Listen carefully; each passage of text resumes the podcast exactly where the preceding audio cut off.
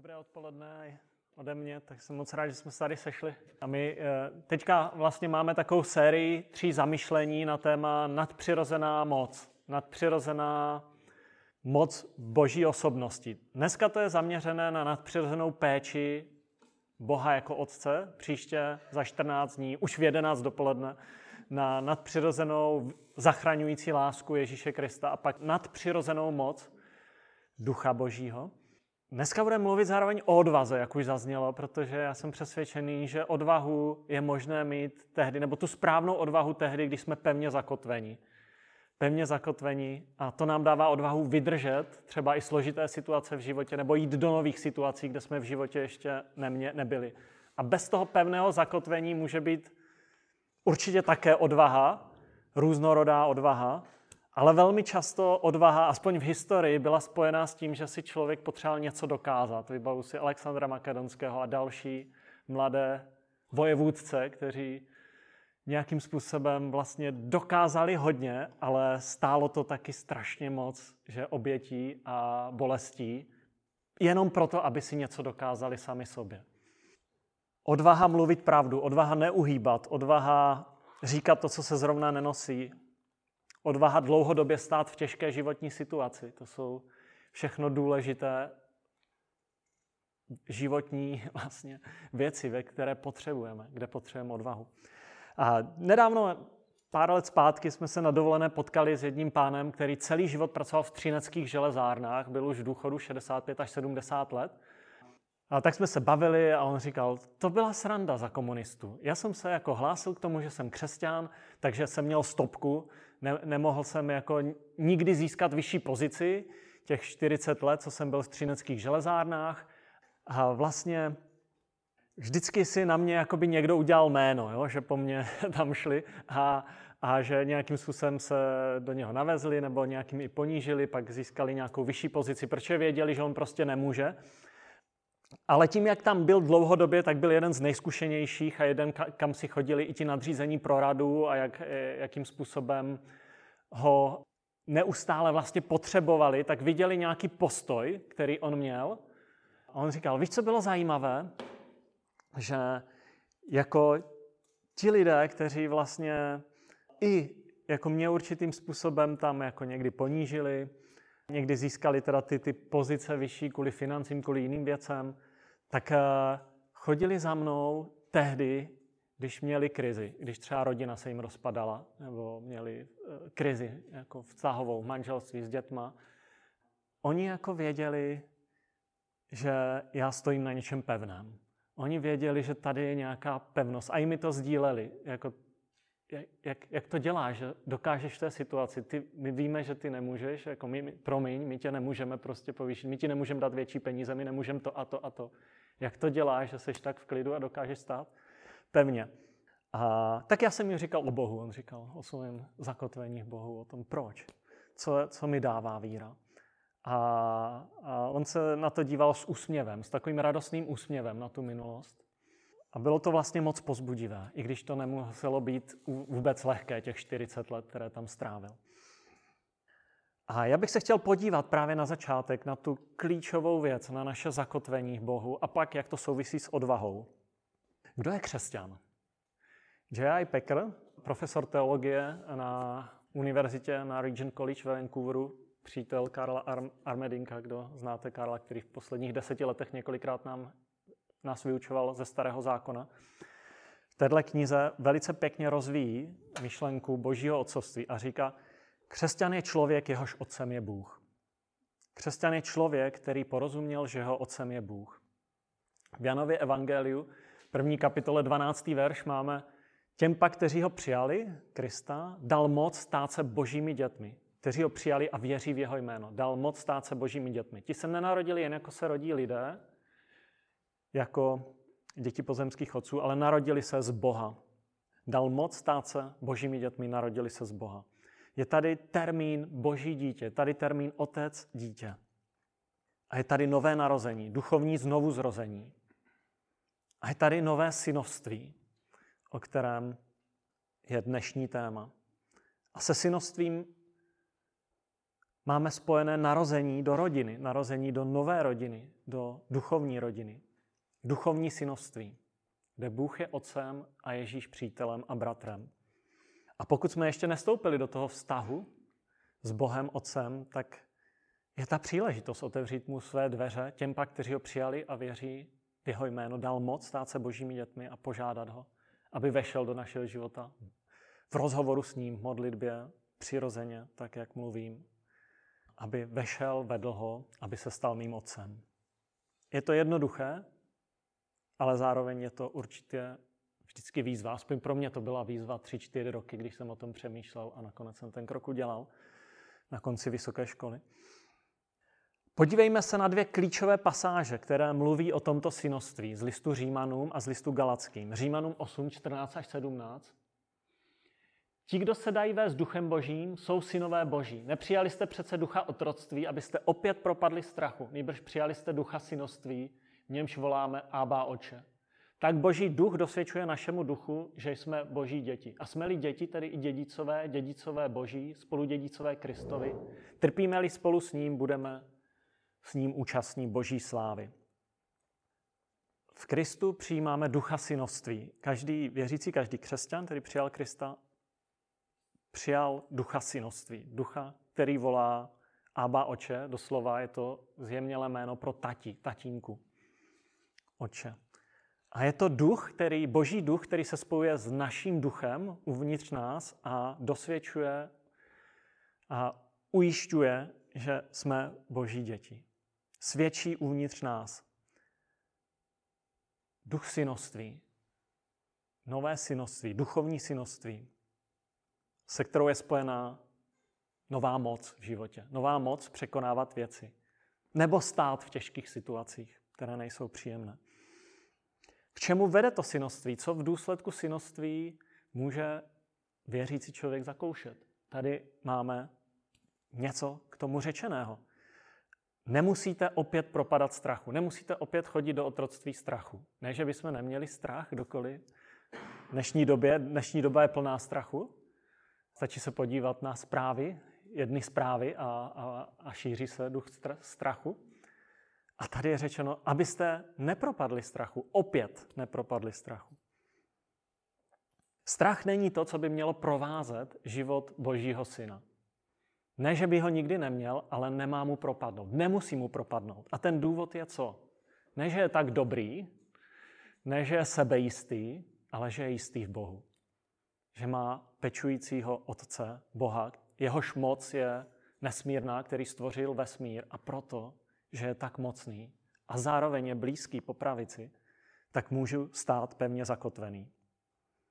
A možná někdy součástí toho údělu synoství je i to utrpení, o kterém jsem trošku mluvil ve spojitosti s třineckými železárnami, které je spojené s budoucím oslavením. Někdy v tomhle světě neznamená, že budou všechny věci v pořádku kolem nás a že to nebude přinášet negativní emoce a vnitřní bolest, ale zároveň to znamená, že Bůh Otec je v tom a pečuje. Podívejme se na další pasáž, Galackým, čtvrtá kapitola, čtvrtý, sedmý verš. Římanům jsme četli, že jsme vykoupeni z otroctví, strachu.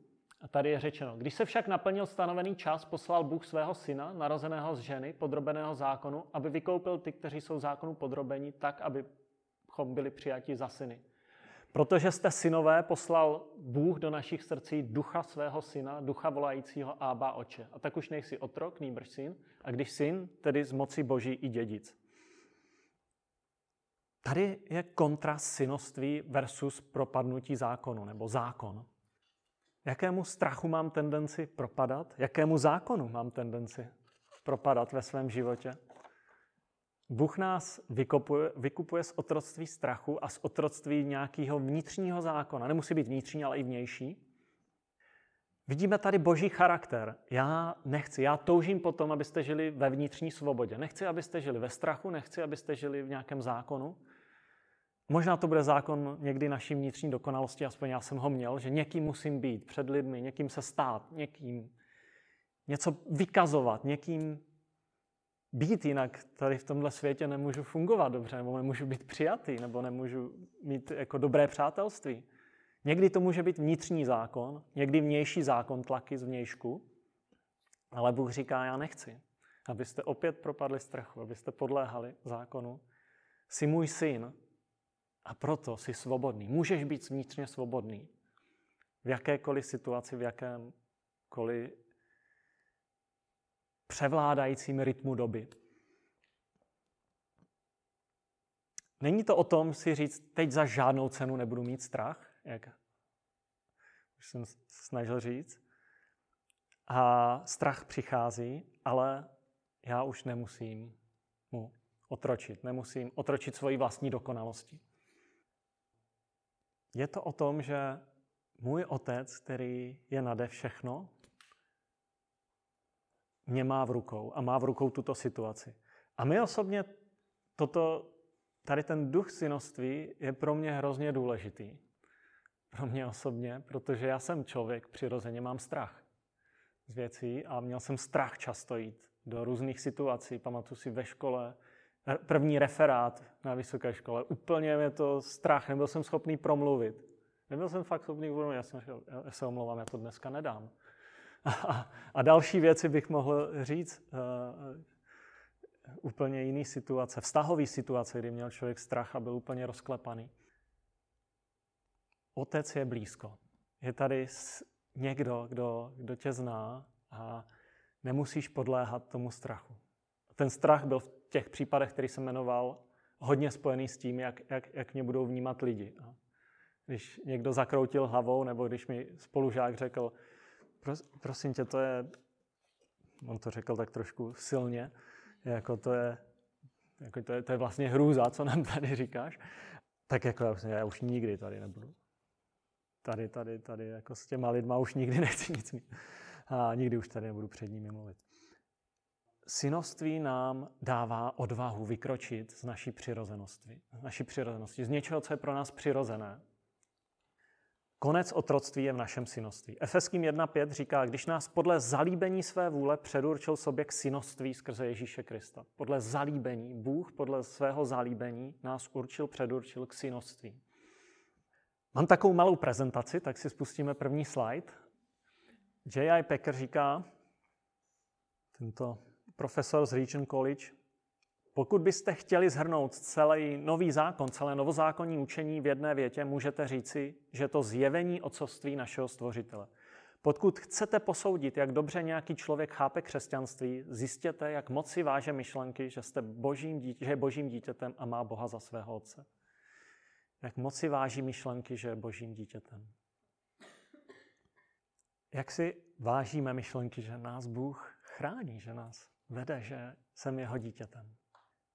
Jak poznám naopak, že nežijí v synoství, že nepřebývá ten duch synoství ve mně momentálně v našem nitru?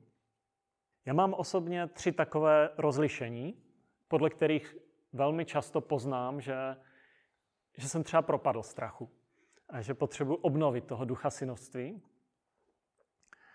Duch synoství vede k vděčnosti. Duch sirotka, duch sirotkovství je zahořklý, je kritický, vidí neustále chyby. Duch synoství vede k vděčnosti za to, co je, co, co pán Bůh dává. Vnímá péči otce teď a tady. Když mám tendence být kritický, zahořklý vůči něčemu, co se děje, nebo nespokojený tím, co třeba se děje i jako někdy u nás doma, s dětma, řešíme nějaké věci. Vím, že, vím, že potřebuji přepnout. Že duch, kritický, zahořklý duch je velmi nebezpečný. A mám pár známých, kteří žijí jako v sirotkovském duchu a, a jsou často i velmi jako takový podezíraví. Jsem se jednomu člověku ozval po, před časem, jako že on říká, proč mi voláš? A jen, jen tak, jen tak. Jako jsem si na tebe vzpomněl, nebo proč jsi mi napsal. A, vlastně ta reakce byla, někdo o tobě se mnou mluvil. Te, někdo, někdo, pardon, někdo, někdo s tebou o mě mluvil. někdo s tebou o mě mluvil. Jako taková podezíravost. Ne, já jsem, já jsem prostě jel v metru, poslal jsem ti sms dalším kamarádům jsem poslal taky. A, jako ta podezíravost, jo, tam byla. A já vím, že on, je, on bojuje jako s tou zahořklostí ve svém životě, s takovým sirotkovským módem. Duch synoství vede ke svobodě. Je tam vnitřní svoboda. Když to duch sirotka vede ke strachu. A když jsem chycený do pasti, jako toho sirotkovství, když přestanu vnímat jako to synoství toho velkého, mocného Boha, který je tady, který zaštiťuje tento svět, který zaštiťuje mě, tak dost často mám tendenci někam zalézt, někam se ukrýt. Prostě utíct pryč. Už nikdy nebudu mít referát ve škole. nikdy. jako, ne, ne, nechci jít na to setkání, nemám na to nále, nemám chuť. Jo, je, je tam tendence se schovat někde do ústraní. Aspoň u mě se to projevuje. A třetí mod, který jsem nazval duch Iáčkovství, znáte Medvídka Pů? Četli jste ho někdy? Znáte tu postavu Iáčka tam? No to je zajímavá, že? To je ten oslík Iáček. A, a co on dělá tam v tom? On říká, to, v podstatě, kdybych to zhrnul, nic nemůže vyjít. Prostě nedopadne to dobře. Tohle nedopadne dobře. To, ne, to, je, to, je to těžké, je to komplikované, nemá to smysl. Je to jedna důvodů, proč se o to nepokusit. A když ti ostatní přátelé se o to pokusí a nějak to dopadne, že? Ale ně, něco tam proběhne, nějaká činnost, nějaký zážitek, tak i jáček vždycky říká, já jsem to věděl, já jsem to říkal, já jsem to říkal. A toto je lidské, že? On tam, a ten autor vepisuje naše lidské vlastnosti do těch postav. To je, to je duch sirotka, že? To je, není duch synoství. To jsou takové kontrolky, kde poznávám, že něco se děje v tom životě, kde potřebuju přepnout v mysli. A já si osobně myslím, že toto je problém, opravdu současný problém křesťanství, nejenom křesťanství, že opomíjíme to, tu základní věc. A pokud jsme věřící, tak eh, toto je základní věc, na které musíme všechno postavit. Naše synoství, ze kterého plyne vděčnost, radost a pokoj. A je to něco, co, co chybí dneska tomuto světu zásadním způsobem. A místo toho se může rozvíjet zahořklost, souzení druhých a ostré výpady. Problém je ten, že když nemáme to zakotvení ve našem synoství v Bohu, v té péči Boha, tak ho hledáme někde jinde. To nás neuspokojí. A zatímco starý zákon zjevuje Boha jako někoho spravedlivého, dokonalého, čistého, kdo dokáže spravedlivě posoudit a jednou spravedlivě posoudí, nový taky, tak nový zákon ještě mnohem víc dokončuje to zjevení, že Bůh je pečující, laskavý otec, který je vždy blízko. A co boží otcovský vztah zahrnuje? Co nám poskytuje synoství? Poprosím o další slide. Synoství, co je vš- obsaženo v synoství, jinak řečeno. V našem synoství v Bohu. Autorita. Autorita, která nám poskytuje identitu. A vidíme to na vztahu Boha Otce a Ježíše. Ty jsi můj milovaný syn, říká Bůh několikrát Ježíši. Já jsem si tě zamiloval, nebo ty jsi můj milovaný syn, jeho poslouchejte. Já a otec jsme jedno. Dělám vždy, co se otci líbí, říká Ježíš. A Ježíš má velmi jasno ve své identitě, ve svém synoství, protože je velmi jasné pro něj, kdo je autorita.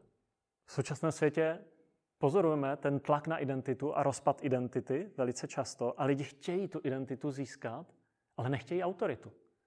Ale to není možné.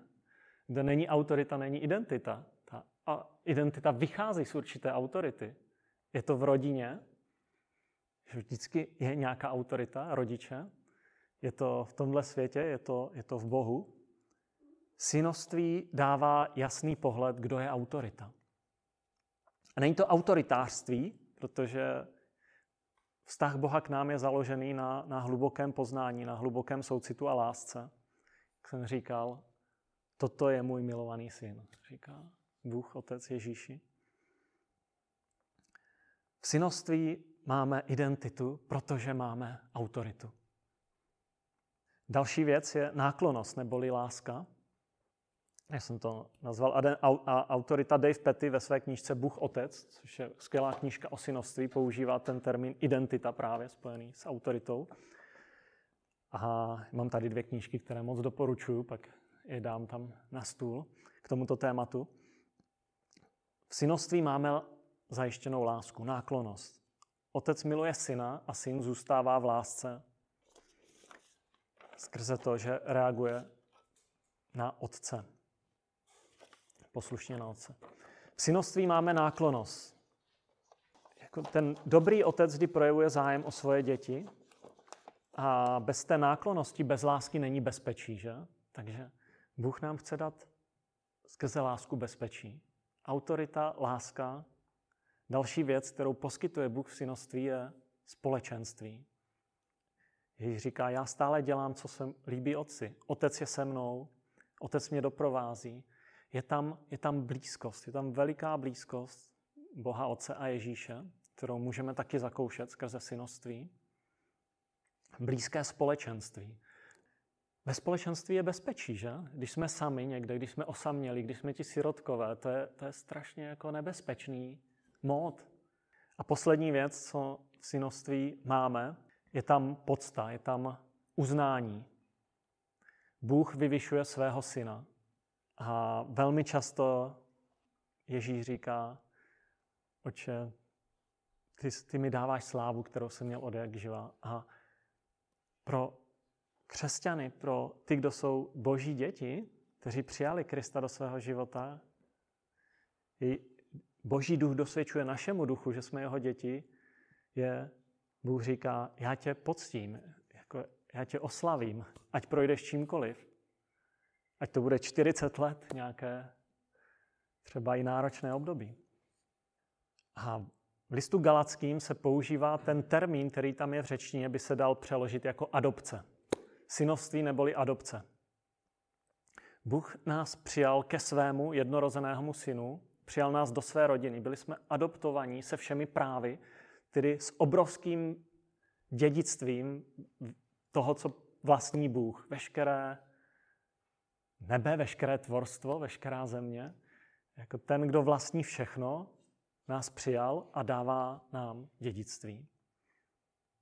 Jedna z takových definicí, co se mi líbí, co je adopce, synoství, používá to reformovaný Westminsterský katechismus, což je založeno vždycky na tom na položení otázky a odpověď, co, je, co znamená adopce, synoství. Westminsterský katechismus říká, Bůh ve svém jediném synu a kvůli němu přislíbil všem ospravedlněním podíl na milosti přijetí za syny a dcery. A končí, a jo, nebo já to přeštu celé. Skrze milost jsme započtení mezi boží děti a vztahují se na ně, na křesťany, výsady a svobody, nesou jeho jméno a přijímají ducha osvojení, neboli adopce. Je tady duch osvojení, že jsme jeho, že jsme jeho vlastní. A vlastně synoství je největší výsada evangelia. To je největší výsada, kterou nám chce Bůh dát. Jako v evangelium člověk dostal dvě věci. Ospravedlnění, to, že Bůh nám dává odpuštění minulosti, veškerých nesprávných rozhodnutí, věcí, hříchů a zároveň zaslibuje přijetí do budoucnosti. A ospravedlnění, tohle odpuštění, spíš právní akt, právní záležitost. Jsi nevinen, není tady nic, co tě může odsoudit, ale synovství je rodinná myšlenka. To pramení z lásky Boha, pramení z lásky Otce a při adopci synoství nás přijímá do svého společenství, do, do své rodiny a ustanuje nás za dědice. A v jádru tohoto vztahu je blízkost, náklonost a štědrost. Takže je to, je to vztahová věc. Evangelium je vztahová věc. Bylo ti odpuštěno, jsi ospravedlněn a teď ta největší výsada. Máš vztah s Bohem, který stojí za stvořením tohoto vesmíru, tohoto světa. A je, chce ti být blízko, chce tě vést projevovat náklonost. To je k tomuto tématu. Synoství je největší požehnání Evangelia kvůli bohatému vztahu s Bohem. Synoství nám zároveň dává záruku vytrvalosti a věčného přijetí, jak tady, tak po smrti. A synoství je základ pro náš křesťanský růst. Je to základní kámen. Bez pochopení synoství vlastně nemůže jako věřící člověk růst do zralosti. Není tam možný proces dozrávání. Proto je to velmi základní věc, proto o tom dneska mluvíme. A my známe možná většinou tu ilustraci s marnotratným synem, kdy otec přijímá syna, který se vzdálil, který promrhal jeho majetek a kdy se vrací k otci, protože už nemůže dál. A vyznává, že potřebuje otce a otec mu běží naproti, přijímá ho, zahrnuje ho nákloností, péčí, štědrostí. Protože otec je takový, že? Bůh je takový. Náklonost, štědrost, blízkost, láska. Nepočítá ztráty v tom podobenství o marotnatném synu, nepočítá ztráty, že ztratil polovinu majetku, kterou celý život hromadil, nebo nakupil, našetřil, spíš bychom řekli. Ale vztah je víc. Blízkost se synem, který se vzdálil a teď přichází, je mnohem víc. A o tom je naše synoství Bohu. O té blízkosti, o vztahu. O tom, že můžeme začít znovu v blízkosti s někým, kdo mě všechno odpouští a kdo chce, abych žil ve vnitřní svobodě. A teď k odvaze na závěr. Jak to souvisí s odvahou? Proč mohu žít odvážně? Já si myslím, že synoství je právě odpověď na naše strachy. Nemohu žít odvážně, když podléhám strachu. Nemůžu žít odvážně, když mě jako nějakým způsobem táhne můj vnitřní zákon, jak být dokonalý před třeba druhými lidmi, jak jsem o tom mluvil. Mluvili jsme už o tom uh, příteli z železáren. Proč jako vydržel stát pevně, i když byl vlastně několik desetiletí ponižovaný na tom místě, kde byl. Proč se na to dívá s úsměvem? Protože jeho identita je pevně zakotvená. Má synoství, i když dneska už mu je 80 možná. A odvaha souvisí s tím, kdo je můj Bůh. Odvaha souvisí s tím, že vím, jaký je Bůh a odvaha souvisí s tím, že vím, kým já jsem v Bohu. Vím, kdo je můj Bůh, jaký je a kým já jsem v něm. A máme krásný příklad Davida, 17-letého kluka, nebo 16-letého možná, možná, který se pustil do souboje s trénovaným Goliášem. A není to jenom ilustrace. Četl jsem nedávno knížku Biblické války od dvou e, izraelských historiků. A oni jsou sekulární, nejsou to, ne, ne, ne, podle toho, co tam psali, neříkali o sobě, jsou věřící, ale říkají, oni to psali vyloženě jako z historie vojenství a říkají, každý, kdo si projde ty místa a kdo vidí ty detaily v Bibli, jak jsou po, po, popisované, musí mu být hned jasné a z hlediska vojenských historiků je to úplně jasné, že to jsou reálné situace. Reálné. Protože je tam tolik detailů z kopce, jak popisují kopec, údolí. A nejenom, že tam jsou detaily, ale jsou tam dodnes nálezy, které popisují ty, ty určité bitvy, které tam probíhaly. A my čteme o Davidovi a Goliáši, jak ten mladý kluk se pustil do Goliáše, když bojovníci měli strach, propadli strachu. A proč on neměl strach? A proč pak izraelská armáda porazila tu mnohem možná silnější armádu? Byl jediný důvod. On říká, což pak dovolíte, aby takhle ponižovali našeho Boha? Jako vy nevíte, že Bůh je mnohem silnější než tady ta lépe vyzbrojená armáda? David nedovolil to, zne, postavil se proti tomu znevažování Boha ve své situaci. A kde já potřebuji stát v životě podobně? Kde potřebuji stát proti znevažování něčeho, co je správné, dobré, co se týká Boha nebo nějakých principů? David měl jasnou identitu, on byl pevně zakotvený a tomu dalo odvahu sílu vystoupit proti lépe cvičenému, vyzbrojenému, trénovanému muži. My díky Bohu nežijeme v totalitním režimu. Asi bys, dneska by si nemohli dovolit v práci něco takového vůči nám, si myslím, nebo ve většině, eh, protože nejsme členové eh, té dané strany a ani nemůžeme být jako křesťané v jeho situaci. Ale stojíme možná v jiných situacích. A možná pro nás znamená odvaha stát v jiné nekomfortní situaci, měsíce, roky a být v tom věrný v té nekomfortní situaci. I když z pohledu druhých to může být nesmyslná zátěž. Proč si neulevit? Proč radši se nestát součástí toho privilegovaného systému? Nebo proč se nestát součástí něčeho, co zrovna frčí? Žijeme v době, kdy velmi takového rychlého a krátkodobého uspokojení a když to uspokojení nepřináší, že, tak je potřeba změna. Když to odvaha někdy může znít, nebo může mít ten prvek, že já nesu to břemeno zodpovědnosti a stojím v té situaci, protože můj Bůh je tam přítomný. A odvaha znamená neutíkat z našich slibů, protože můj Bůh neutíká. A odvaha může znamenat zůstat věrný v době nevěrnosti, protože můj Bůh je věrný a je tam. Já myslím, že tenhle typ odvahy možná je mnohem důležitější. Stát pevně a věrně, když jsou nekomfortní situace. A mohli bychom mluvit o odvaze, které jdeme do nových situací a, a jsou tady určité, určitě každý z vás byste mohli něco říct. A já bych na závěr řekl o jedné speciální odvaze, kterou bych nazval odvahou odvah.